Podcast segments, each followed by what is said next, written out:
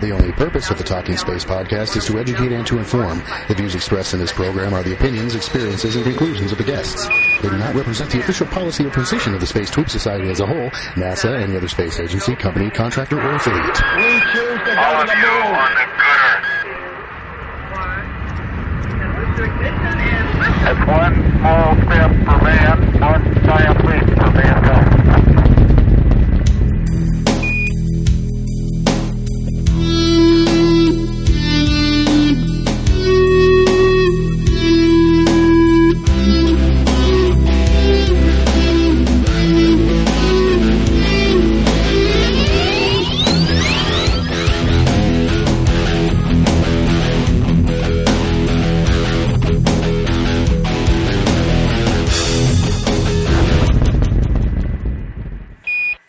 Welcome everyone to Talking Space 311 and tonight we have with us an exceptional guest.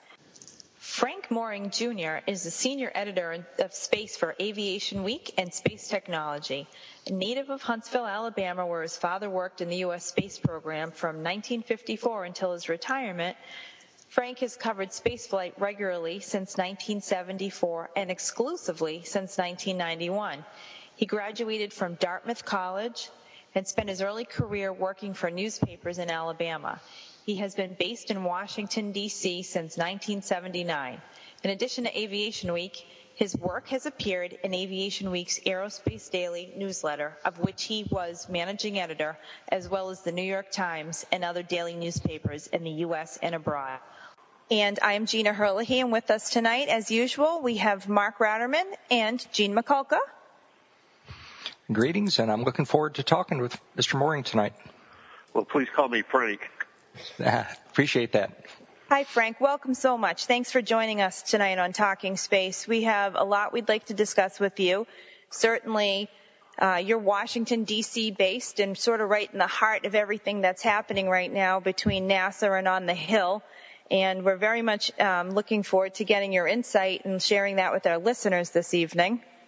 I just wanted to start a little bit with um, perhaps some of your insight or reflections of NASA and the space shuttle as we're winding down the space shuttle program just a few weeks away from Endeavour's final flight, STS-134.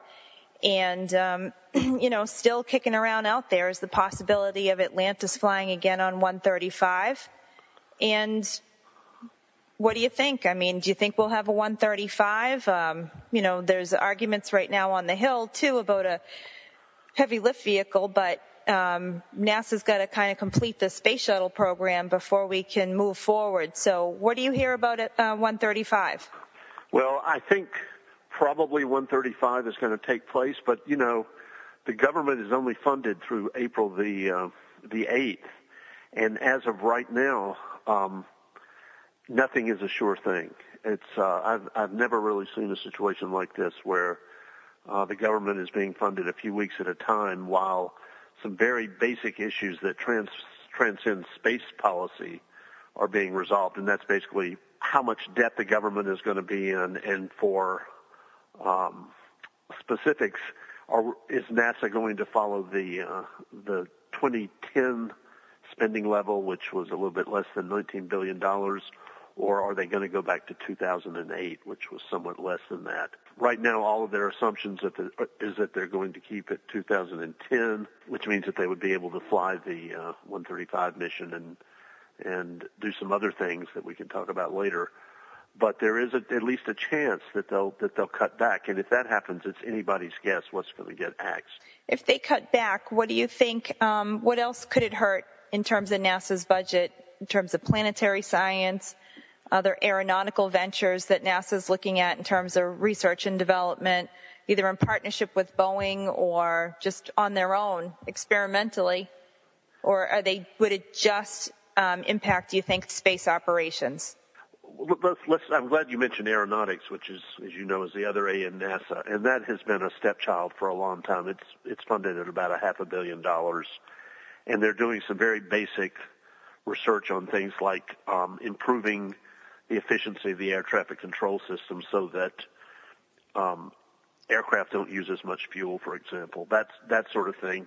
I don't see that changing anytime soon because um, there are so many demands on the space side of the house. Space operations are are are going to to shift to the International Space Station after 135, which will be in June if it goes as planned.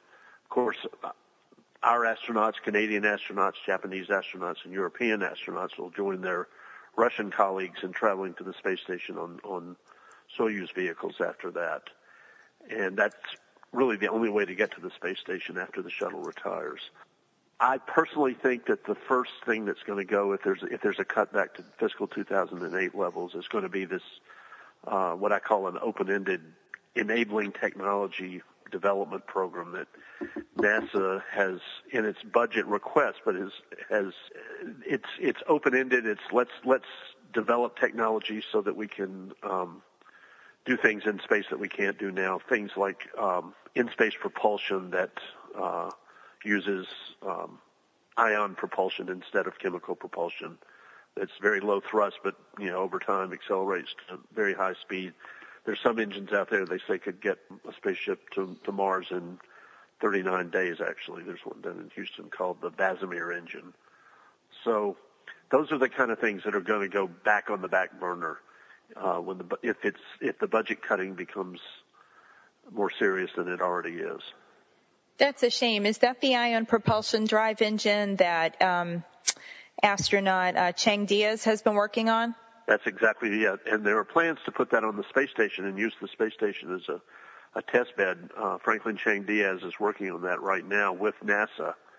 And it might actually be in a position to reboost the space station at some point. That, that one is actually pretty far along.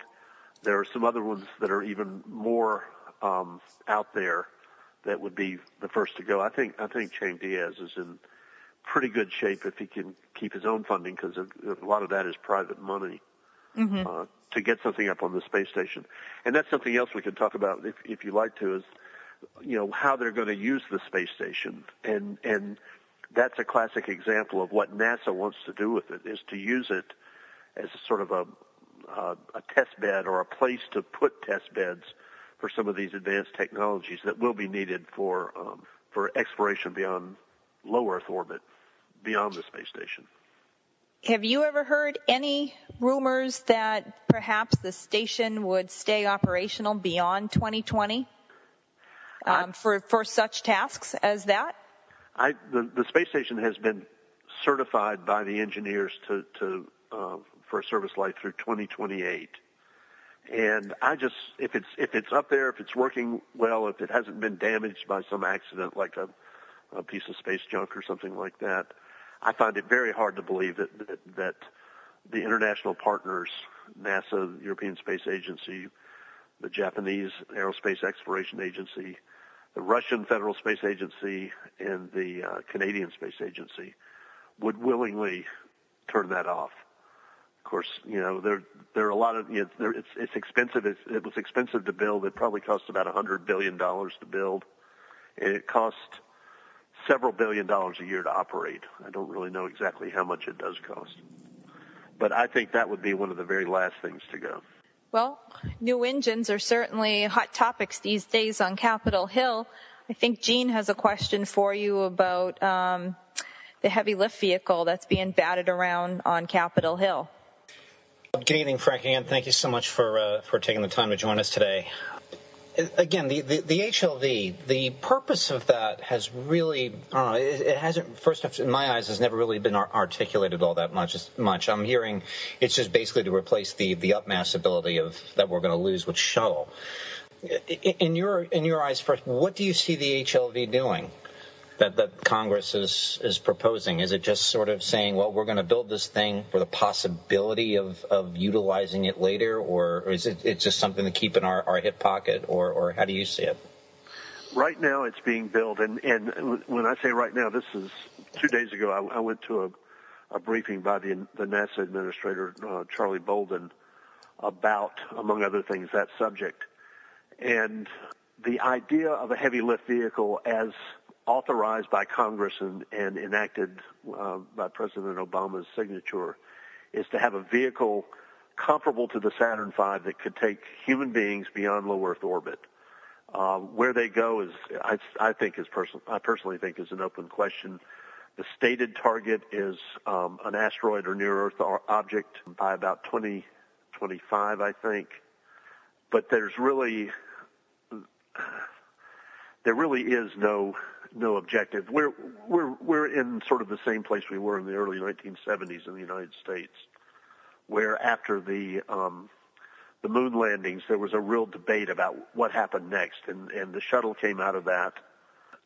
But there were there were there was a period of time in there when when the, the U.S. space program was really kind of an open question. There were other demands on on the federal budget, and in those days it was the Vietnam War, among other things. So the heavy lifter, the, the, the short answer is, is to take humans beyond low Earth orbit. And there, of course, there's a lot of stuff out there, so they could be going to the moon. That's where we were going under the old program, which was canceled by the current administration. There are asteroids. There are the moons of Mars, which are an interesting um, target, and also Mars itself. It's funny that you mentioned the old program Constellation. Um, my my next it's sort of a, a good lead in for the next question I had. You've been in the business now since oh good lord since about 1989, correct? That's about right. Yeah. Yeah. Um, you, I'm, I'm just I'm just remembering where we were under uh, uh, the first President Bush, Bush 41 um, with the uh, Space Exploration Initiative, and then I kind of I'm looking at Constellation, and they kind of look I'm kind of they they kind of like mesh up in a mirror. Is is that what what is that the way you, you see both programs? You know, did we go ahead and make the same mistake twice? Well, we made, I think we made different mistakes or different versions of the same mistake.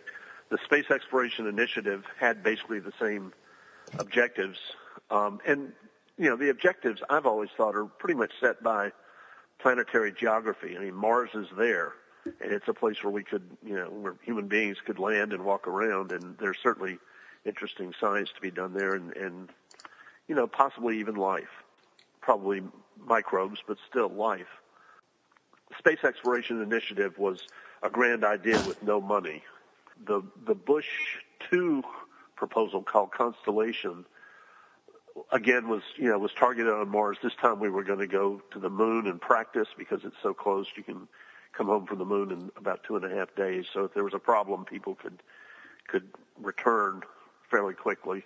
And there was some engineering behind it. There were there were shuttle derived rockets. There was something called the Ares One, which was based on uh, a shuttle booster and a new upper stage with an with an engine that actually goes back to the Saturn upper stages, and then a heavy lift vehicle comparable to the one that is still on the table. Uh, that would evolve out of that Ares 1 that was going to be called the Ares 5. The problem with that, again, was that there wasn't enough money.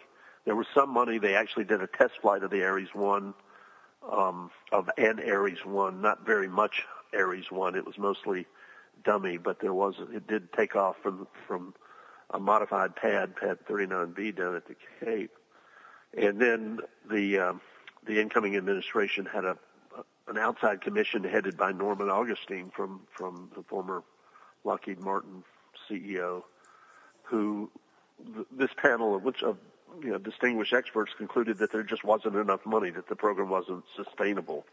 At that point, the the policy became handing off access to the space station to commercial crew and cargo transport. And that's actually, believe it or not, is coming along um, pretty well. I think there are a lot of doubters, including me, who are becoming convinced that this might might work. It pretty much has to at this point because there's uh, there really is no alternative except the Soyuz and perhaps the Chinese, but politically that's uh, incorrect at this point as well. I have sort of two follow-ups with that. Um, one was uh, again the NASA budget right now, as it stands. Well, right now we don't have one, but uh, the proposed one is sort of flat.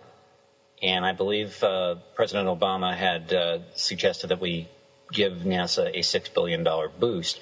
Now, since it looks like you know we've got a we've got the Republicans in that are that seem to be you know in a very uh, cost cutting mode do you actually see the budget being flat again? And if so, are we going to be repeating the same mistakes that we made with Constellation with the proposed heavy lift vehicle? I think that's a very real danger. I, I, right now, the the thing that, as I just said, that I think is most likely to happen is that there will be some kind of commercial way to get cargo to the space station. I, last week, I went over to Wallops Flight Facility in, on the eastern shore of Virginia, and um, toured the the launch facilities that are being developed for one of the two launch vehicles to, that's going to deliver cargo to the space station, and that's the Orbital Sciences Taurus 2, and they actually have a launch pad that's pretty much complete. I mean, they have to outfit it yet, but the, the concrete is up, the towers are up, the water tower is up, and there's a rocket there. They're, they're building their rockets in, in Ukraine, and the first flight hardware, the first Taurus 2 that will fly is actually on a sh- ship at sea right now, heading for that launch site, and will probably be launched later this year.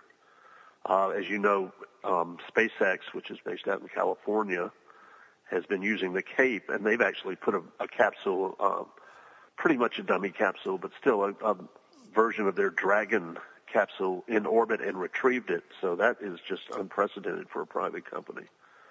So I think that's going to happen.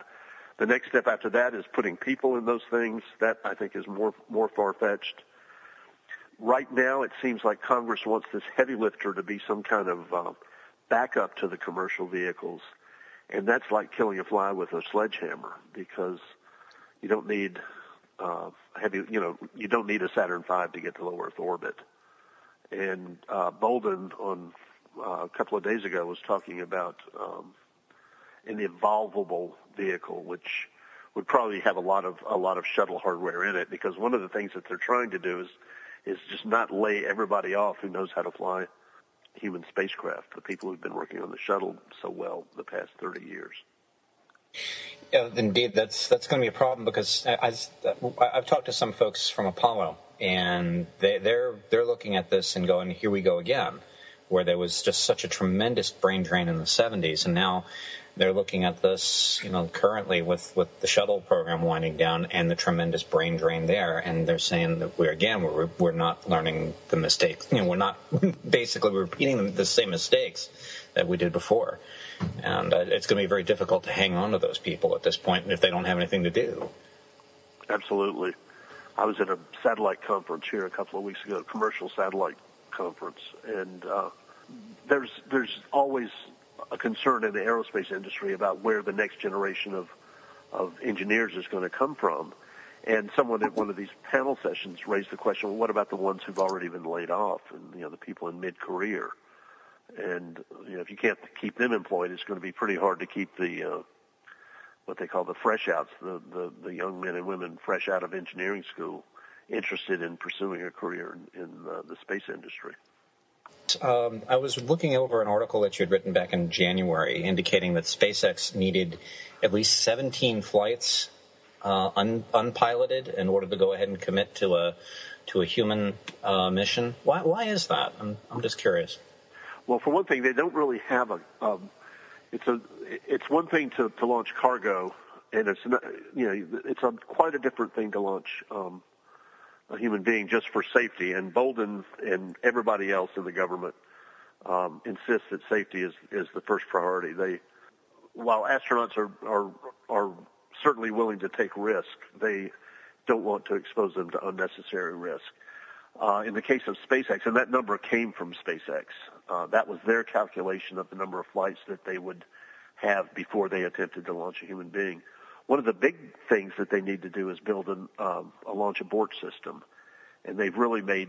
They actually have a bid on the table. It, it may be announced, you know, this coming week, even very soon, for something called Crew Commercial Crew Development Two, CCDev Two, and the acronym that we use around here, which is probably, and again, this is all contingent on on, on getting something be, besides these short-term funding measures called continuing resolutions. But if there is a, a, a, um, a continuing resolution that lasts till the end of the fiscal year, which is on September 30th, NASA is probably going to spend about a quarter of a billion dollars in seed money with commercial companies like SpaceX to develop the kinds of things that they would need to take humans on their on their cargo vehicles or other vehicles that aren't in the cargo game right now. So Orbital Sciences has a proposal for a a crew vehicle that would probably not be launched on a Taurus 2, but on something like an Atlas or a Delta.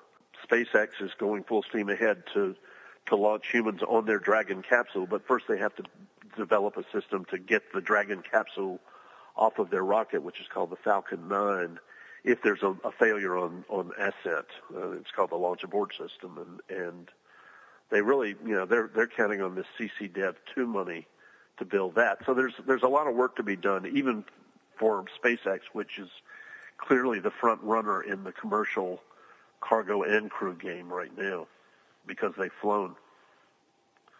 By the way, I'm one of those folks too that, uh, uh, and I've I've, been, I've said so on, on, this program too, where I'm I'm saying that I'm not too sure this is all going to work, but if this is what the country wants to do, then let's let's pray it does. Uh, Mark, you, I'm going to throw it over to you. I've kind of hogged some time enough. uh, it's fine. I appreciate it. I'm I'm really interested in what I'm hearing. Hi, Frank. I've got a question about the uh, rockets such as the Atlas, the Delta, the Ariane, the Russian rockets. Uh, not knowing that much about them, how suitable are they for future uh, launches for science and exploration? Are they are they big enough, bad enough, good enough, or does there need to be something else coming along? Those rockets are all very good for for robotic missions. Um, the Atlas has has launched a lot of a lot of important science missions. The Atlas V, which is a you know it's a big it's a big rocket. There, I think of all those rockets as being in roughly the same class. I mean the the, the details are, you know, one may have a little bit more throw weight than another one. The, the Atlas V sent uh, New Horizons on its way to Pluto. It was the fastest launch ever in terms of its escape velocity from Earth. Um, there's another one going up uh, in August called Juno also on an Atlas V, which which um, uh, is headed for Jupiter. It won't go quite as fast because it's a bigger spacecraft, but it's it's the same rocket. Um, the Russians have uh, the Proton, which is their big rocket, and uh, while it it mostly does Russian government missions and commercial satellites for a U.S. company called International Launch Services. That actually it's a U.S. based company, but it belongs to uh, a Russian company called Khrunichev. It could certainly launch scientific payloads. The uh, Ariane 5, which is launched from French Guiana, is, you know, launches a lot of a lot of scientific uh, uh, payloads. So those are all good rockets for for launching uh, robots, and some of them could probably be adapted for humans as well. Well, Frank, I'm curious what you think about the Taurus XL. Recently, they launched the Glory satellite that failed to reach orbit, and it doesn't have too good a history, it seems. I'm curious what you think about its future. Does it have some minor bugs that they'll get worked out, or is it uh, seriously threatened as a as a launch rocket? I think that was a major foul up um, because they, as you probably know, they that was the, the first time they'd launched it since they uh, had a similar failure with the orbiting car- carbon observatory, which the, the failure was that the the um, the fairing or the shroud that protects the spacecraft during its passage through the atmosphere failed to separate, and so the satellite you know couldn't reach orbit with the big heavy shroud around it. It fell in the ocean off uh, the coast of Antarctica, and then the same thing happened to Glory, and the the thing that's got me a little bit baffled is that they redid the, the separation mechanism um, in in the meantime, and so they had two failures that produced the two different failures that produced the same result, which was that the uh, they didn't get the fairing off. I think that looks really bad for for um, for that variant of the Taurus. It's it's unrelated to the one that they're launching to orbit with uh, cargo for the space station. That's a completely different rocket. It's um, liquid fueled and and and built in the Ukraine. Uh, it has a couple of Russian engines on it. It's it's it's a new rocket or a new version of old hardware that that works out to be a new rocket. Uh, the Taurus XL was uh, that was a serious setback for the U.S. space program in terms of scientific payloads while we're uh, talking about Murphy's Law,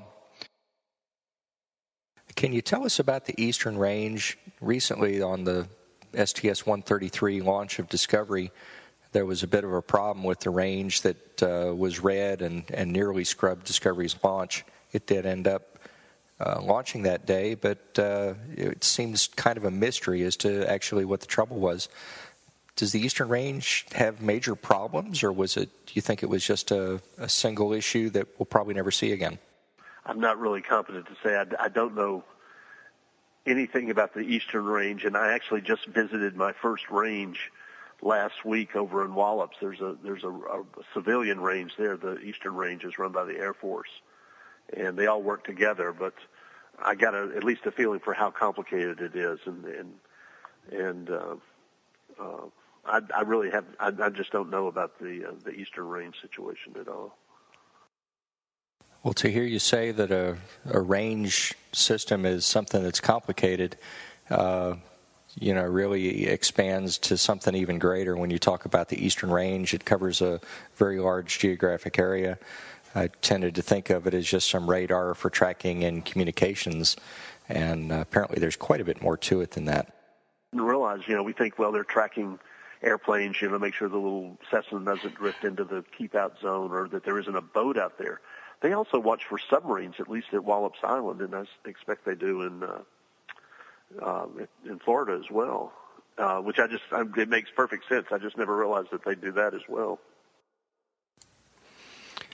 Got another question. I'm curious if you've heard anything about the uh, ATV that's currently docked at the ISS, possibly having its mission extended to as much as six months and uh, allowing the ATV to reboost the ISS orbit following the uh, June flight of STS 135 Atlantis? Uh, I haven't heard any, anything specific, except it makes perfect sense. That's uh, I know that they've they've re, they use those those vehicles go up there with with a load of fuel, and um, I know the Russian Progress vehicles, which is a smaller but comparable mission, um, regularly reboosted the the space station the space shuttles reboost the space station if they have fuel left over. They want to, you know, there is a, an engine on the space station and a fuel tank, but they want to, you know, they if if there's fuel up there that's going to go back to Earth, they would rather use it to reboost the station than take it back to Earth.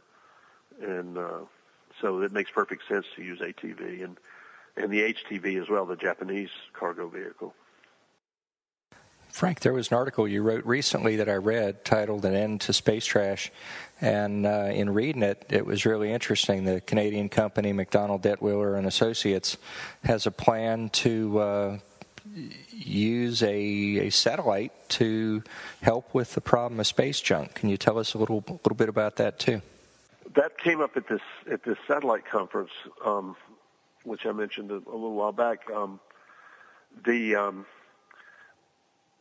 the the real punchline on that story was that they have a MDA, MacDonald Dettwiler Associates, which is the same Canadian company that built the robotic arms on the uh, shuttle and the space station, and also the big, they call it the hand for the space station arm. It's actually a, a two-arm robot with a lot of fine movement at the ends of it. Uh, it's just called Dexter. It's a special purpose dexterous manipulator. Um, these are you know really state of the art space robots. Um, the company that builds them is is is working with Intelsat, which is one of the biggest. Um, I guess it is. I guess it is the biggest satellite operator in the world, uh, to service satellites primarily by refueling them. And the deal is potentially worth $280 million, which is not chump change for a commercial deal. So Intelsat has put up some money up front. Uh, MDA has put up some money up front, and then if they meet certain milestones, eventually they will pay. Intelsat will pay um, MDA to go up to communication satellites in geostationary orbit, which is way on up there, and refuel them. That's the basic purpose because they um, they have to occasionally throw out functioning satellites just because they're out of fuel. So it becomes there apparently is now a business case for refueling these things and keeping them going. And the deal with Intelsat would involve five satellites, plus a lot of testing and checkout. And the thing that was really interesting to me is that they already have competition. There's another company that is working on a on a little bit different approach. The the MDA approach is actually to go up and latch onto the satellite, put a hose pipe in it, and fill it up just like you would on the ground with with fuel, which they need to to keep station over the equator. They tend to drift a little bit, and so they have to have fuel to to do station keeping. This other company um, wants to, and, and they don't have a spacecraft. They have what I call a, a paper spacecraft, but they they have a concept for for doing um, a similar rendezvous and docking, and then just staying docked to the target spacecraft, and uh, let the fuel in the the what they call a space tug or what I call a space tug um, become the fuel for the for the the depleted satellite. So the, the the the controller, the owner of the depleted satellite, would turn off its attitude control system, and it would be taken over by this space tug. So this is an idea that's been around for a long time, and it's it's just it's very interesting that it's um, uh, you know somebody's put some money up to to see if it would really if it will really work and pay off. And and uh, of course there are a lot of applications. There there are certainly robotic um, uh, robotic applications that could be used in human space exploration. You could you could re- refuel um, uh, cargo ships on their way to a planetary destination robotically. And eventually that's probably what will happen. There was a lot of talk in the Augustine Commission about fuel depots in space. Um, there is a, uh, which would be largely robotic. There is a plan to put a uh, uh, a simulated satellite on the space station on this STS-135 mission, and use Dexter to do some of the same work that its little brother on this this free-flying refueling spacecraft would do. So space robotics is, which has always been a, a Canadian niche in the space industry, seems to have taken a little a little jump um, this year, which is very interesting. And of course, the reference to space trash is that the you know the dead satellite would not be the um, you know an obstacle to navigation would not be space trash. Frank, there was an article you wrote recently that I read titled An End to Space Trash. And uh, in reading it, it was really interesting. The Canadian company, MacDonald Dettwiler and Associates, has a plan to uh, use a, a, satellite to help with the problem of space junk. Can you tell us a little, little bit about that, too? Yeah, there's a satellite up there right now, Galaxy 15, um, which. Uh, had a, a control failure, and they called it zombie sat because it was just drifting around the uh, the geostationary belt, getting in the way of other satellites. And both of these companies would, you know, believe that they would be able to use their spacecraft to, uh, you know, essentially rescue an, an out of control satellite or a satellite stranded in a low orbit. That happens sometimes on, when there's a launch issue. It doesn't quite get up to the right orbit. They could go get it and put it there so it's a you know it's a, it's an interesting it's a new it, it may well be a new space business and that those don't come along very often so that's kind of an interesting story uh, Frank, you mentioned Juno, um, uh-huh. the uh, the probe that is uh, scheduled to go out to uh, to Jupiter. One of the objectives uh, is to see if Jupiter really actually has a a rocky core or not. Could you just elaborate a little bit more on on on, uh, on Juno for me?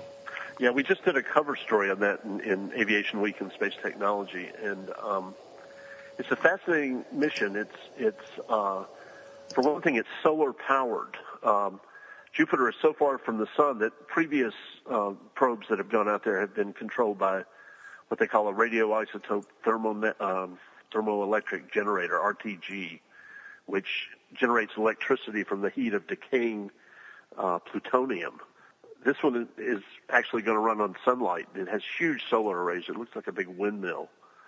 They're going to. It's it's basically a sounding mission. They they go very close to the to the top of the clouds, and um, like within I think 3,000 miles or something, which at those distances is pretty close. And they're going to they have a lot of sounding instruments on the spacecraft that are going to take sounding measurements into the atmosphere. And a lot of that has to do with finding out what it's made out of down below the cloud tops, what we can that we can see from Earth, and answer some really basic questions about not just Jupiter, but about the, the solar system and how it formed. Because Jupiter is is they believe it's the oldest planet. It's certainly the largest planet, and it, it's a, kind a type of planet, a gas giant, that they find with increasing regularity orbiting other stars.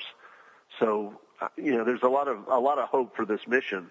One of the it's interesting. One of the things the determining the core actually has to do with with the Doppler effects of the signal back to Earth. They can calculate from the Doppler effects that they get what's under those clouds, how much how much um, mass is down there, and I'm probably getting that wrong, but it's it's it is a way they they have some really sophisticated ways to to to take what to me would seem like a very tiny little clue and and and extrapolate into things like is there a solid core in the middle of Jupiter and, and or or or what kind of core Jupiter has might be a better way to say that. I'm getting sort of at the edge of my my uh, knowledge, so I better I better not speculate too much. But it's a it's a fascinating mission because of the implications for Jupiter science, for solar system science, and and then for these extrasolar planets that they're finding with with other missions like the Kepler mission. The one other thing I, that fascinated me about the the, the Juno probe, it, the um, space around Jupiter is extremely hot. There there are these big radiation belts that are just play havoc with with electronics, and the Juno spacecraft gets around that in a couple of ways. One is that they fly under the radiation belts, which they can navigate uh, precisely enough to actually fly. They have an elliptical orbit that'll take them through the belts and then under it, and that's where they do their science. And even so, they're they're having to go through the belts, so they've put all the really sensitive electronics in a titanium vault, which weighs about 150 kilograms, and um, the project manager explained it to me that this was actually cheaper than trying to harden the electronics individually. They just send this big, heavy, they call it the vault, up there to protect the uh, the electronics as long as possible. And uh, they think they'll last about a year, so it gives you an idea of how hot it is at Jupiter. Uh, now, the ways it's going to get there, obviously, we're going to be using a gravity assist. Are we going to be getting any more, any additional flybys from uh, from Juno on its way, or or is it just going to be a, a straight shot out to, to Jupiter and that, and that's about it? It's a, they're going to use the Earth as a gravity assist. They'll do okay. take one swing by Earth, and then go straight on out to Jupiter, and that's a function of where the where the planets are. They have about a oh, I think it's a three week window in August, and I can't remember the exact dates right now. Something like the fifth to the twenty sixth, or something like that. And they'll start at the beginning of the of the, the window and, and you know get it on its way. It's, as I think I mentioned, it's going on an Atlas V as well, and those tend to take off pretty, pretty, pretty well without a lot of delays. One other question for you, and this is probably right out of left field. How did you get started in, in, in the space beat? Um, was it just something that, that you, you had a had an interest in, or um, you know, how, how, how, did you just really really decide that this is this was going to be the beat that you wanted to cover as as a as a reporter? You know, I'm going to age myself here, but um, I'm, I'm from Huntsville, Alabama, which probably answers your question. Okay. But but I actually, um, my father worked for for um, what became NASA. He worked for Wernher von Braun. Uh, wow. Von Braun came to Huntsville back in 1950. My father went to work for him shortly thereafter, and so I was always interested in what my father did for for uh, you know for a job. And I, when I was seven years old, so I'm I'm age I'm dating myself now. he took me out into uh, uh, we lived out on a farm um, outside of town and showed me the, the the upper body from Sputnik going over. And it was, you know, I was seven years old. It was I was pretty impressionable, and it just kind of stuck with me. And and you know, it, I, I won't say it's the family business. I guess the farm is that, but but um, but the uh, you know, I've just always been fascinated with the space program right from the beginning because of my father's work and and the the work that all of my friends' fathers did too. That was pretty much the we were a company town back in those days, which was the 50s and 60s, and uh, they built the Saturn Saturn V, or they they developed the Saturn V there, and uh, used to literally shake the town when they tested those big F1 engines. Wow. Yeah, so that's how it, it just came naturally. One final, my, my, my, final question for you, sir, is this. Um, we had two astronauts recently, uh, both Mike Barratt and Mike Fincke, basically say that this is this is really a, a cool time to be, be an astronaut. Um, how do you how do you think the future is going to pan out? Are we going to finally just go ahead and get everything together and everything is going to be all bright and rosy? Or are we going to be, you know, are, are we on a rocky road that we're just going to have to make sure that the car doesn't fall off the cliff at this point? Well, we're, I think, I think both of those are true. I think it's, we're on a rocky road. I think there's a real danger that if other priorities, and there are plenty of priorities screaming for attention right now, as you well know, they might drown out the, uh, the, uh, excitement that that that a lot of people like you and and, and I feel about space. There's it's it's a, it's it's not like it was in the in the 50s and 60s when you know every every everything was a first. I mean, there you know this is we're coming up on the 134th shuttle flight. Excuse me. I can understand why why Barratt and, and Fincke said that though because you know they're they're both space station astronauts and and they've uh, you know, it's a great time to be a, a you know an astronaut trained to work on the space station. Mike Fincke has been up there twice now. There's going to be a lot of really interesting things going on on the space station. But for other astronauts, you know, I, I asked Bill Gerstenmaier recently if there would continue to be a need for military pilots. Astronauts, the first astronauts were all military test pilots, and the people who fly the space shuttle are still military test pilots for the most part. They're certainly military pilots. Um, and he said, yes, we're going to we're going to need those kind of people um, in the future because of their ability to compartmentalize and just the kind of training that they get in operating any kind of high performance machine. And there's going to be, you know, they're going to be testing new machines. They're going to be testing commercial crew vehicles. They're going to continue to work on the uh, Orion capsule, which we haven't discussed, which is the um, it's it was the vehicle that was the, the capsule that was going to replace the space shuttle as a government built human spaceflight vehicle. And it's still on the books. They're still working on it as uh, a deep space capsule, you know, to ride on this heavy lifter to go out um, beyond low Earth orbit. There, you know, there, there's a lot of test flights coming up, and they're going to need some some pilots to fly them, even though they may not be flying them like they, they do the space shuttle, where the you know it's a hand on the stick kind of thing. So it's it's a very interesting time. I would think it would be very interesting time to be either kind of astronaut, a, you know, a, a scientist or a uh, a pilot. Right. And uh, course, you know there. You, I know you know about the Chinese curse. Yeah. You live in interesting times, so yeah. you have to take that for what it's worth as well. Indeed, it, it's just I, am I'm, I'm just trying to figure out. So I, I do occasionally I do uh, talks for school groups and things like that, and I'm just trying to hit on the right words to, to inspire these kids to keep plugging. And uh, you know, especially with the way things are, I'm, the way I, am putting it now is just that we'll, we'll, get our act together. Don't worry, just keep on studying and so on, and, and, and you're going to get your chance. So uh, that's the way I've been playing it. Um, if I could just say one thing about what you just said, it's yes, based sir. on my experience as a kid uh, a long time ago. As long as they keep launching stuff with with uh, either people in them or that do interesting things in space, like the Hubble telescope or right. or Juno or the James Webb telescope, uh, when it finally goes.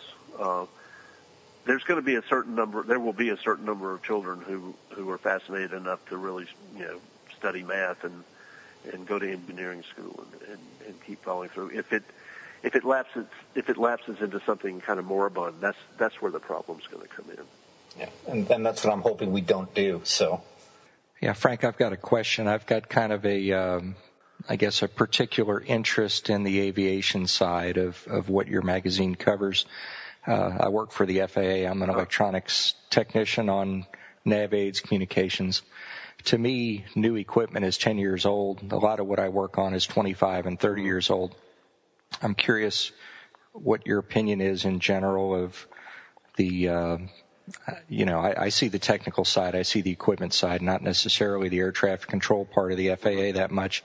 But how healthy do you think the FAA is? Do you think there's dramatic changes coming? You know, I I, I just know it from the, the NASA knothole and the talk of, about next gen, uh, which is an ATC program, uh, air traffic control program. I'm probably not really confident. We have we have people in the magazine who who cover the FAA very closely and the technical side of the FAA very closely, and maybe you know maybe we could get one of them on here sometime. Um, I as far as the NASA side, there's just you know like I said, it's the stepchild.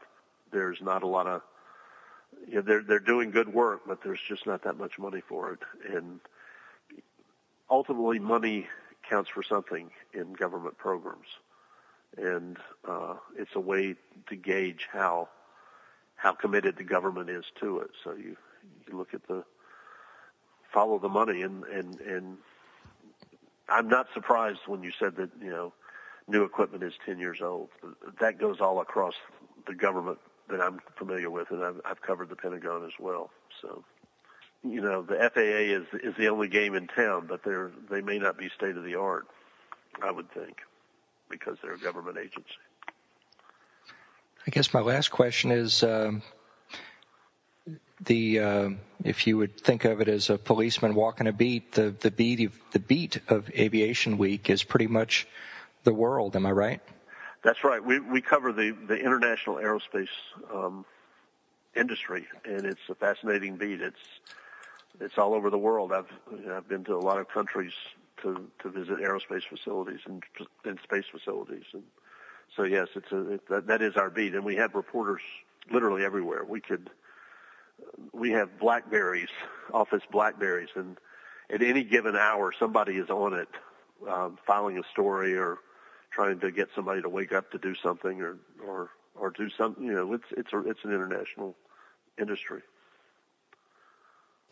uh, other than, than than filing stories in the middle of the night, that just sounds like an exciting job. just waking up and just saying, "Hey, there's something new. I got to go ahead and talk about it." well, that's the you know that's the beauty of the internet. You guys, there's all you know. You can get up at any time, and there's there's somebody awake filing. Frank, since you've been focused on space um, your entire life and your you know your entire career where do you think NASA should go right now? With Charlie Bolden set to prepare for, you know, meetings on the Hill this week about NASA's budget, do you think we should go to an asteroid, Mars? Where? And with what vehicle? Where do you think we should go? Well, I, I you know, I, I, I try not, I, you know, since I'm covering this stuff and I am a journalist, I try to um, keep my personal opinions out of it if I can. I can tell you where I think we're going to go, and that that's the space station. I mean, that's that's logical. I also think that you know Mars is where we're going to go eventually, and um, anything between there, I'm, I'm I think I'm probably getting between the space station and Mars. I'm getting into uh, policy issues that I'm probably not qualified to talk about anyway, and, and as a journalist, I probably shouldn't. Okay, fair enough. Excellent. Well, Frank, thank you so much. And I'll just uh, direct everyone over to aviationweek.com's website. Uh, we'll put that in the show notes where you can uh, see Frank's stories. He also has an active roster of bloggers uh, supporting and, and the beat as well. Can I just interject something here? You know, we mm-hmm. we love to have volunteer bloggers. That, that space is available to, to people who are serious about it. And, and if you're and if you would like to blog I mean, you know, we, we we'll make you a deal you can't refuse. We won't pay you, but you can say whatever you want to, um, as long as it's you know not objectionable. Um, but this is fun, so yeah, call me again. I'd love to. Sure, we'd love to have you again. Okay, well, thanks very much, and good luck to you. I've, I've started reading your site, and and uh, and it's great. Thank you. Appreciate it. So keep up the good work. Thank you, sir. Thank, thank you, you for very joining much, us. Frank. Okay, I'll take care now. Good okay, night, sir. Thank you. Bye bye. Thanks a lot. Bye bye. Okay. Gina, that was probably the most fun I've had all week. Jeez, I'm serious. That, that, I mean it. That that was that was great. I mean my my. Whoops. Did we lose somebody? No, Okay. no, I'm here. Looks like I dropped uh, Frank off the call. Okay. Gina, I swear that had to be the most fun I had all week. I mean, that, that includes closing the show, closing up much of the stage production last night. That was I was looking forward to this ever since you said you were going to get him on. Uh, this this was great. I enjoyed it immensely. Thanks. Okay. You're welcome. Shall we do our hellos and goodbyes? Sounds like a plan. So this way we can get Gina to bed and and and, and resting. Yeah. Okay. Do I? I have a lousy memory. Do we need to kind of do the opening? Yeah. well, I don't know. You- I you- kind of like wanna- it a little bit more casual than the formal. Okay. Let's go, you know, around in the Around circle. the circle. Let's keep it. Okay. yeah, let's keep it as is, and then we'll, just, we'll we'll we'll do an ending, and then call it a day. Okay. Well, thank you, Frank, so much again for coming on Talking Space and uh, giving us your your definite, storied insight to the world of space and aviation. I'll just want to thank the rest of the panel. Mark Ratterman, thank you so much for your insightful questions this evening. Glad I was here for sure. Gene, thank you again so much tonight for joining us. Oh, I had fun tonight, Gina. This was a, a great uh, great discussion to participate in. Thanks. Okay, and as I said, aviationweek.com will be in the show notes and enjoy the show whenever you're listening to it.